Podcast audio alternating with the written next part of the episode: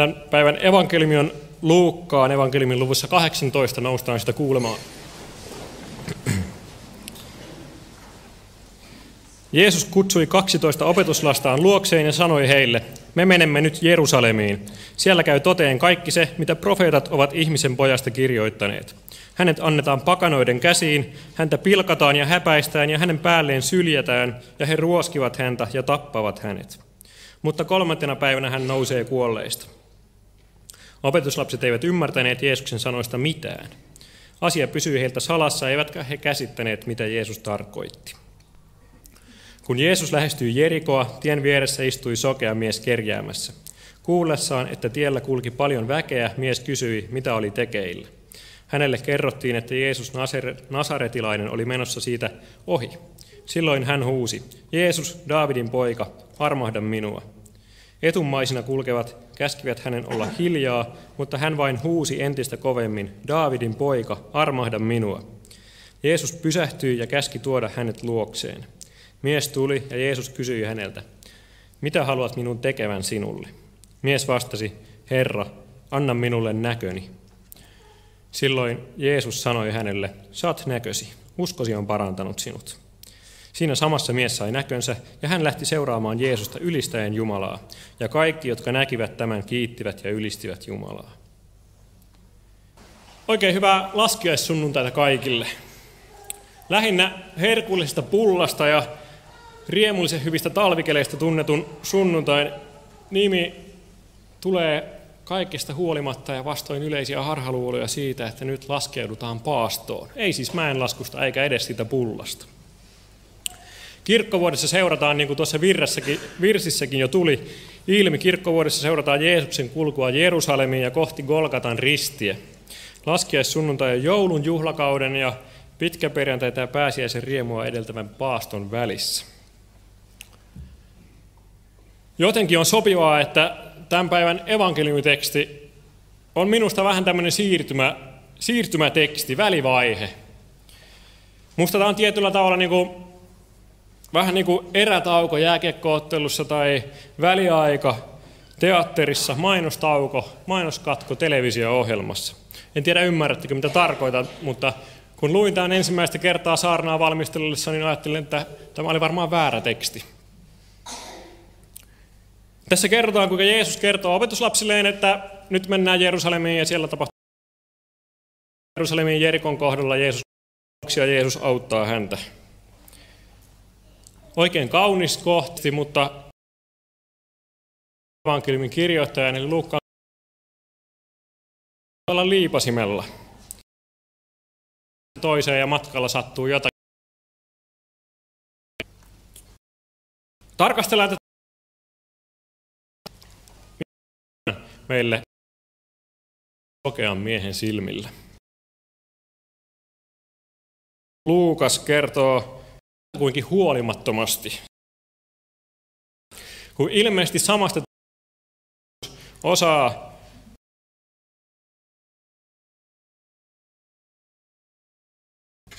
osaa kertoa, että sokeita oli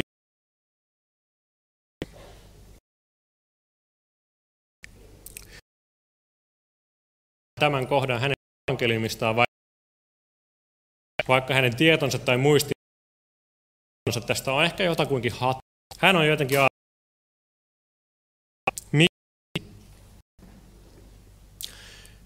Eletään siis Jeesuksen viimeisiä viikkoja, ollaan matkalla Jerusalemiin. Aina silloin tällöin viimeisen tai edeltäneen parin vuoden aikana opetuslapset, muut ihmiset tai pahat henget tajusivat tai tunnistivat, kuka Jeesus oikein on. Ja he eivät malttaneet pitää sitä sisällään, kun he tajusivat sen, vaan sanoivat, sinä olet Messias, sinä olet Jumalan poika, sinä olet Daavidin poika. Kaikki nimityksiä, jotka viittaavat siihen, että Jeesus on vanhan testamentin ennustama Jumalan lähettämä vapahtaja. Ja joka kerta, kun tämä on tulossa ilmi, niin Jeesus kieltää kertomasta, varoittaa opetuslapsia, hiljentää pahat henget, kieltää, kieltää heitä kertomasta Jeesuksen salaisuutta. Jos tieto siitä, että Israelin luvattu pelastaja. Messias, Daavidin poika, käyskenteli vapaalla jalalla Galilean maaperällä, olisi levinnyt liian aikaisin vääriin käsiin. Poliittiset pelurit olivat käärineet hihansa ja marssittaneet ratsuväen paikalle liian aikaisin. Siksi Jeesus piti olemuksensa jokseenkin salassa. Nyt kaikki on kuitenkin toisin. Sokea mies huutaa Jeesusta Daavidin pojaksi ja vaikka väkijoukko yrittää vaientaa hänet, Jeesus antaa hänen huutaa. Jeesus pysähtyy ja parantaa, eikä varoita paljastamasta hänen salaisuuttaan. Tämän vuoksi kohta on niin tärkeä ja rakas Luukkaalle. Hän sanoo, salaisuuden on määrä paljastua. On aika. Mun omalla rippileirilläni meidän rippikoulun opettaja kertoi, että hänellä on semmoinen ystävä leirillä kuin Ripari Keiju, joka pyöri siellä leirin tuntumassa ja tarjosi omia ideoitaan ja ajatuksia ja palveluksiaan käytettäväksi. Se oli tämmöinen niin kuin aika kekseliäs tyyppi se riparikeiju, niin kuin keijut varmaan yleensä on. Mulla on mieleen jäänyt oppitunti, joka käsitteli neljättä käskyä, eli kunnioita isäsi ja äitiäsi. Ja, ja tämä leirin vetäjä kertoi, että riparikeiju oli tullut hänen luokseen ja sanonut, että nyt olisi loistava keksintö, olisi semmoinen laite, jolla, joka on niin kuin ikään kuin semmoinen myssy, joka laitetaan ihmisen päähän, ja sitten siitä lähtee johdot ja on semmoinen projektori, että, että sitten pystytään niin kuin seinälle tai valkokankaalle heijastamaan, että, että vaikkapa nyt neljännen käskyn kohdalta, että miten tämä tyyppi on pitänyt tai rikkonut neljännen käskyn. Että voidaan sitten kaikki yhdessä katsoa, että miten tämä kaveri on, on tota noin, niin miten tämä kaveri kohtelee omaa isänsä ja äitiänsä ja omia isovanhempia ja omia opettajia ja kaikkia muita, ketä tämä käsky koskee. Että eikö olekin loistava keksintö? Ja sitten kysyttiin, että no kuka teistä olisi valmis ottamaan nyt tämän myssyn päähänsä. Ja 15-vuotiaan rehvakkuudella ja uhmakkuudella ja nerokkuudellakin ajattelin, että tässä olisi nyt loistava tilaisuus kerätä kavereiden silmissä irtopisteet kotiin ja nostaa käsi pystyyn ja sanoa, että mä voin ottaa nyt tämän myssyn päähän ja katsotaan mun ajatukset tuosta ja mun teot tuolta seinältä. Tai, tai heijastetaan ne tuohon seinälle kaikkien katsottaviksi. Mä olin ihan niin kuin näin lähellä suostua suostua siihen, mutta en sitten kuitenkaan uskaltanut, koska en voi nyt olla ihan sataprosenttisen varma, onko tämä riparikeiju sittenkin olemassa ja toimiiko tämä sen laite sittenkin. Onneksi en uskaltanut. Meistä jokaisella on salaisuuksia, joita me ei toivottaisi paljastuvan muille. Olisi ihan hirveä ajatus, että muut katsoisivat mun elämää filmin auhalta. Mä ihailen niitä psalminkirjoittajia, jotka vanhassa testamentissa odottaa sitä päivää, jolloin kukin saa ansionsa mukaan, väärämieliset tuomitaan teoistaan ja hurskaat havaitaan nuhteettomiksi ja palkitaan.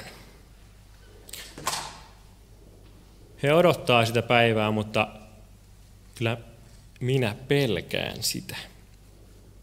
Tai ainakin pelkäisin ilman Jeesusta, pelkäisin, jos mua ei olisi kastettu Kristuksen kuolemaan ylösnousemukseen. Mutta niin se on, että Jumala tuntee nyt jo kaikki salaisuutemme, nekin, jotka me ajatellaan, että me voidaan peittää toisilta ihmisiltä. Kaikki se, mikä me voidaan pitää muilta piilossa, Jumala näkee sen ja Jumala tietää sen. Meidän synkimmät synnit, katkerimmat pettymykset, kipeimmät haavat ja hartaimmat haaveet – Luukas tiesi, että jollakin tavalla me jokainen ollaan niin kuin tuo sokea mies Jerikoon johtavalla tiellä ja siksi hän jätti kirjaansa tämän lohdullisen erätauon meidän luettavaksi. Siirrytään nyt siihen pölyisen tien, pölyisen hiekkatien viereen ja katsellaan kohtausta sokean miehen paikalta kerjäläisenä. Ensin voidaan kiinnittää huomiota ympärillä oleviin ihmisiin. Ei keskitytä nyt niihin, jotka hyssyttelee tätä sokeaa. Todetaan vaan nopsaan, että varotaan olemasta niin kuin he jooko. Paikalla on kuitenkin myös toisenlaisia ihmisiä, ja heihin mä haluan nyt kiinnittää teidän huomion. He näyttelee tässä kohtauksessa ihan ratkaisevaa roolia, vaikka heistä ei kerrota juuri mitään. Vaan se, että kun tämä sokea mies tiedustelee, että mitä tämä hälinä meinaa, mitä täällä on tapahtumassa, niin he sanovat, että, tai evankeliumi sanoo, että heille, hänelle kerrotaan, hänelle kerrottiin. Nämä muut ihmiset sanoivat, että Jeesus Nasaretilainen on menossa tästä ohi. Jeesus Nasaretilainen on menossa tästä ohi. Mä ajattelin, että tämä on vähintä ja samalla suurinta, mitä me voidaan meidän lähimmäisillemme tehdä. Kertoa, että Jeesus Nasaretilainen on menossa tästä ohi. Niin että jos sä tarvit apua, jos sä oot pitkään etsinyt apua tai jos sulle tulee semmoinen olo, että sä tarvit auttajaa, niin kannattaa hei ehkä kysyä siltä. Se on tehtävä, joka meille jokaiselle on annettu. Meidät on kutsuttu pitämään Jeesusta toivona, Jeesusta pelastajana, Jeesusta mahdollisuutena esillä omassa naapurustossamme, omassa perheessämme ja suvussamme, omalla työpaikalla, opiskelupaikalla, omassa pesäpallojoukkueessa ja omalla brunssiklubilla, missä ikinä me ollaan. Että jos ja kun jollekin tulee elämässä tarve, että hän tarvitsee oikeaa apua, niin hän tietää, mistä sitä löytää. Se ei ole aina helppoa, ja sitä pitää varmaan jokaisen omalla kohdalla miettiä, miten sen tekee omalla tyylillä, omalla tavalla, mutta kuitenkin siihen meidät on kutsuttu kertomaan, Jeesus Nasaretilainen on menossa tästä ohi.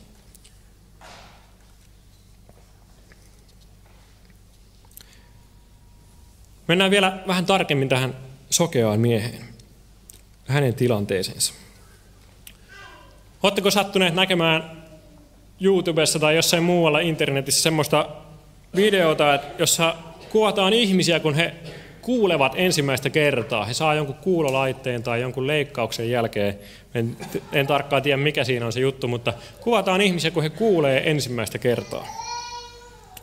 Se on aikamoisen liikuttavaa, katsottavaa ja jotenkin niin kuin tosi vahvat tunteet on. Totta kai siinä videossa, mutta kyllä mulle ainakin tulee kylmät väreet, kun mä katon sitä, enkä voi olla hymyilemättä. Mahtavia ilon hetkiä. Ja se sellaisten katsominen auttaa edes pikkusen ymmärtämään, kuinka valtavan hieno juttu ja ihmeellinen juttu on kuuloaisti ja näköaisti. Se, että me voidaan kuulla toistemme ääni, voidaan kuulla linnun laulua ja metsän huminaa ja kosken pauhua, tai jos asuu Pasilassa niin kuin minä, niin autojen hurinaa ja välillä hälytysajoneuvoja. Meillä on tässä tekstissä edessä huikea ihme, mutta me totutaan tällaisiin asioihin niin hirveän helposti. Ihan niin kuin me totutaan siihen, että me pystytään näkemään, tai me totutaan siihen, että me kuullaan. Mä sanoin alussa, että musta tämä teksti on niin kuin erätauko, niin kuin väliaika. Tuolle sokeille miehelle tämä oli tietysti ihan kaikkea muuta. Ja tämä sokea mies on meille muistutus siitä, että asiat pitää laittaa tärkeysjärjestykseen. Ympärillä on hirveästi väkeä, josta osa paheksuu, kun hän huutaa Daavidin poika, armahda minua. Mutta hän huutaa väkijoukosta piittaamatta. Ja miksei huutaisi? Mitä hänellä on menetettävää? Mitä hän voisi hävitä? Jos kuka tahansa ihminen ylen katsoo tai väheksyy tai paheksuu sitä, että tarvitset Jeesuksen apua, niin älä välitä. Ota sokeasta miehestä mallia. Äläkä yritä itse parantaa itseäsi, vaan anna Jeesuksen tehdä se. Huuda häntä avuksi. Englantilainen kirjailija C.S. Lewis kuvaa eräässä fantasiassaan taivasta semmoiseksi paikaksi, jossa mitään ei voi ostaa, mutta kaiken saa pyytämällä. Ei voi ostaa mitään, mutta kaiken saa pyytämällä. Ja sitten hän kuvaa, kuinka se on joillekin ihmisille jotka pääsee siellä käymään, niin hirveän vaikeaa ymmärtää, kun he ajattelevat, että kyllä mä nyt suht kunnollisen elämän eläneenä ansaitsisin jotakin edes vähän ja kyllä mä voin maksaa tästä. Mutta kun mitään ei voi ostaa, vaan kaiken saa pyytämällä. Profeetta Jesaja kirjoittaa, Te, joilla ei ole rahaa, tulkaa, ostakaa viljaa ilmaiseksi. Syökää, ottakaa maksutta viiniä ja maitoa. Tuntuu hullulta ajatukselta ostaa jotakin ilmaiseksi, mutta Jeesuksen kanssa niin se vain menee. Tämä sokea mies sanoi Jeesukselle, Herra, anna minun nähdä.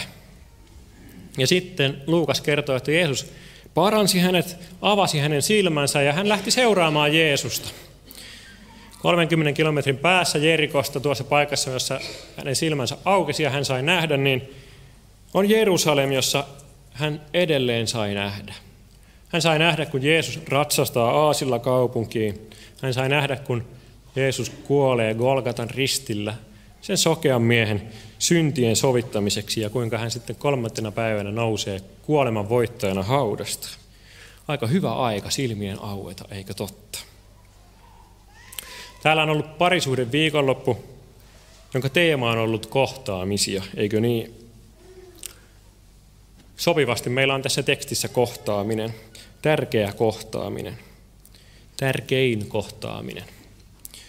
Ihmisen ja Jumalan välinen kohtaaminen on tärkeämpi, jopa tärkeämpi kuin oman puolison tai muun tärkeän ihmisen kohtaaminen. Ja siitä on pidettävä huoli jopa enemmän ja paremmin kuin muiden ihmisten kohtaamisesta.